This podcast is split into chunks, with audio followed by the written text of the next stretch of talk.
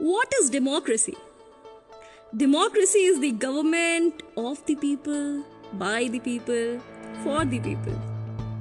काफ़ी सुनी सुनाई डेफिनेशन ऑफ़ डेमोक्रेसी वेल किसने कहा था ये मालूम है आपको? सर अब्राहम लिंकन ने. The United States of America के सिक्सटीन प्रेसिडेंट रह चुके हैं वो. नमस्ते एवरीवन कैसे हैं आप सभी?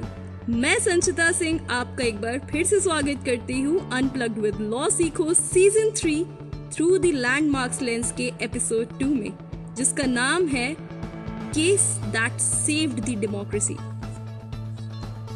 क्या सोच रहे हैं? ऐसा कौन सा केस होने वाला है? सोच तो खैर आप सही रहे हैं, क्योंकि आज का एपिसोड बहुत बहुत इंटरेस्टिंग और इम्पोर्टेंट होने वाला है। खैर, ज़्यादा टाइम ना लेते हुए चलिए जल्दी से शुरू करते हैं। क्या आपने कभी ऐसे केस के बारे में सुना है जिसे हम एक सेवियर ऑफ़ इंडियन डेमोक्रेसी के नाम से भी जानते हो? शुरू करने से पहले चलिए कुछ फैक्ट्स बता देती हूँ आपको इस केस के बारे में। इस केस की हेयरिंग ना सिर्फ़ 68 डेज़ तक चली थी, बल्कि 71 कंट्रीज़ के कॉन्स्टिट्यूशन के प्रोविजंस को भी एनालाइज किया गया था। Can you imagine 71 countries in fact इस केस में अब तक की सबसे बड़ी 13 जजेस की बेंच बैठ चुकी है। हम्म तो अब समझ आ रहा है कि इस एपिसोड के शुरू में मैंने आपसे ये क्यों कहा था कि आज का एपिसोड बहुत इंपॉर्टेंट होने वाला है। इनफैक्ट आई थिंक अब तक आपने गैस कर ही लिया होगा कि मैं किस केस की बात कर रही हूँ। जी हाँ दोस्तों, मैं बात कर रही हूँ Kesavananda Bharati versus state of Kerala की। ये केस इंडिया की हिस्ट्री में सबसे पॉपुलर और इम्पोर्टेंट केस है। Kesavananda Bharati versus state of Kerala. नाम तो सुना ही होगा हम्म? तो चलिए इस केस के मेन इश्यूज़ को डिस्कस करने से पहले इसके कुछ फैक्ट्स मैं आपको बता देती हूँ, जिससे कि आपको इतना कॉम्प्लिकेटेड केस सिर्फ़ 10 मिनट में आसानी से समझ में आ जाएगा। So the very first question is who is Kesavananda Bharati actually Kesavananda Bharati Edneer Mutt जो कि केरला के एक डिस्ट्रिक्ट में है, उसके फाउंडर थे, यानी संस्थापक थे।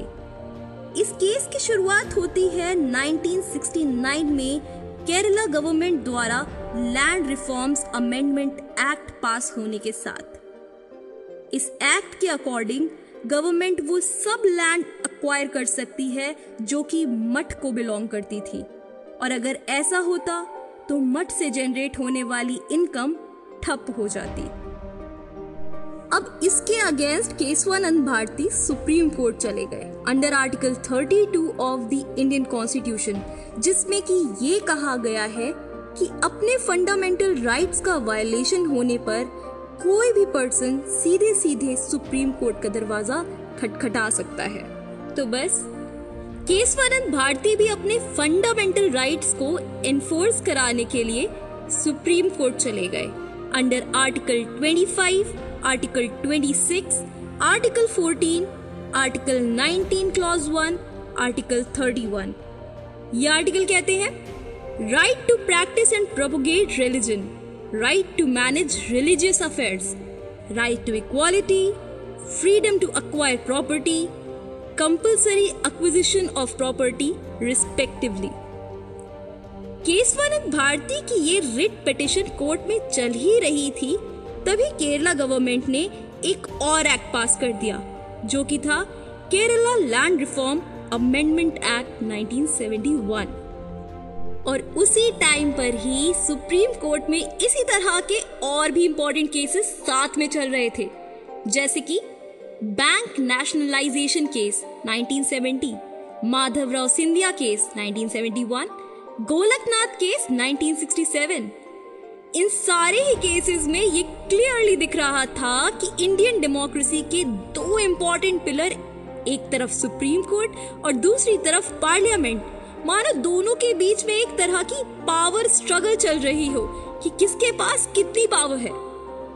जिसमें कि पार्लियामेंट का कहना था कि आर्टिकल 368 के चलते पार्लियामेंट के पास ये पावर है कि वो कॉन्स्टिट्यूशन को जैसे चाहे, वैसे अमेंड कर सकती है।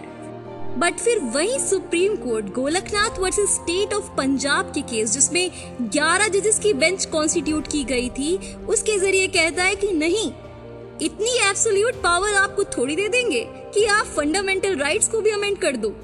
और इसी के साथ सुप्रीम कोर्ट पार्लियामेंट की अनलिमिटेड पावर पे काफ़ी सारे रेस्ट्रिक्शन लगा देता है। वो क्या कहते हैं? जब कोई बात बुरी लग जाती है तो इंसान उसको ईगो पर ले लेता है। मुझे लग रहा है यहाँ भी कुछ वैसे ही हुआ।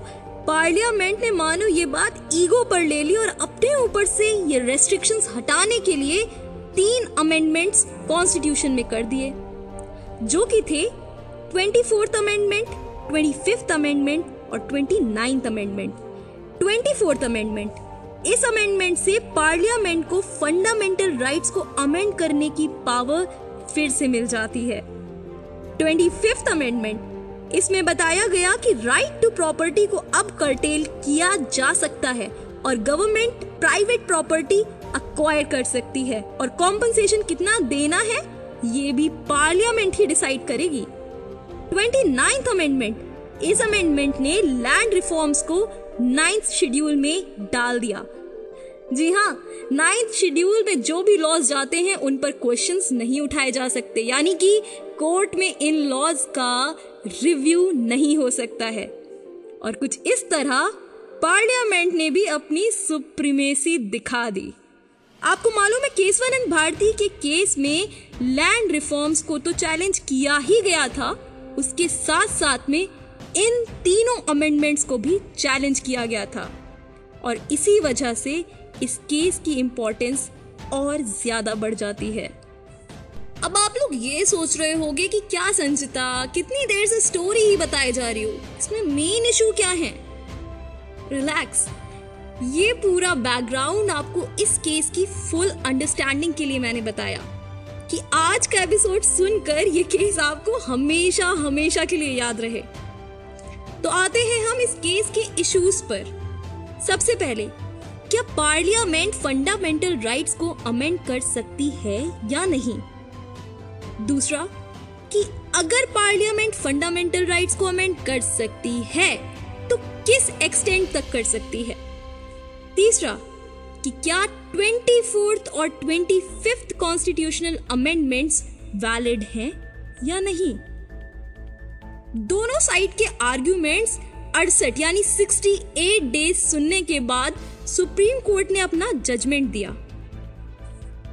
24 अप्रैल 1973 इस दिन बहुत thin seven is to six majority के साथ सुप्रीम कोर्ट ने अपने 700 पेजेस के Golaknath versus state of Punjab judgement जिसमें यह कहा गया था कि पार्लियामेंट फंडामेंटल राइट्स को अमेंड नहीं कर सकती, उसको गलत बताते हुए ओवर रूल कर दिया। इतना ही नहीं इसके साथ ही में ट्वेंटी फोर्थ अमेंडमेंट जिसमें यह कहा गया था कि पार्लियामेंट कॉन्स्टिट्यूशन के किसी भी प्रोविज़न को अमेंड कर सकती है, उसे भी सुप्रीम कोर्ट ने वैलिड करार दे दिया। और कहा कि आर्टिकल 368 के अंडर पार्लियामेंट के पास वो सारी पावर हैं, जिनसे वो कॉन्स्टिट्यूशन के किसी भी पार्ट को अमेंड कर सकती है। लेकिन साथ ही में ये भी कहा कि ये पावर एब्सोल्यूट नहीं है। जी हाँ पार्लियामेंट कभी भी अपनी अमेंडिंग पावर को ऐसे नहीं इस्तेमाल कर सकती जिससे कि कॉन्स्टिट्यूशन के जो बेसिक फीचर हैं, उसके साथ इंटरफेरेंस हो।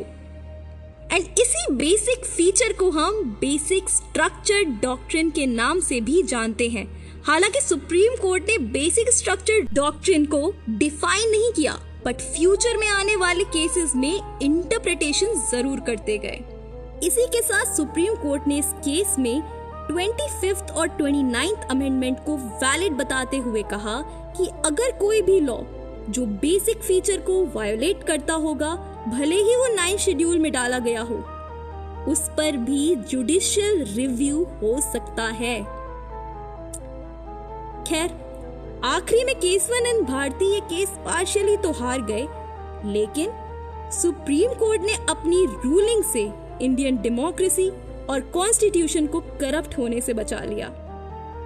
आई होप आपको अब ये केस अच्छे से समझ में आ गया होगा और भूलने का स्कोप एकदम खत्म हो चुका होगा। Well we have many more interesting case laws in our bag आप बस अपने हेडफोन्स के साथ रेडी रहिए। ओ well are you following our Instagram page too well if not then follow us now you can search us by at the rate unplugged with law Seekho जहाँ हम कोशिश कर रहे हैं लाने की legal knowledge in its most simplified way and just to remind you your feedback your query your suggestions are extremely very important so don't hesitate to write us at unplugged with law Seekho at the rate law Seekho dot in तो इसी के साथ, आज के लिए मैं संचिता सिंह आपसे विदा लेती हूँ। डोंट वरी मिल रहे हम कल, सात बजे, एक नए केस के साथ that impacted our nation with this Sanchita Singh signing off till then take care and remain unplugged with law Seekho.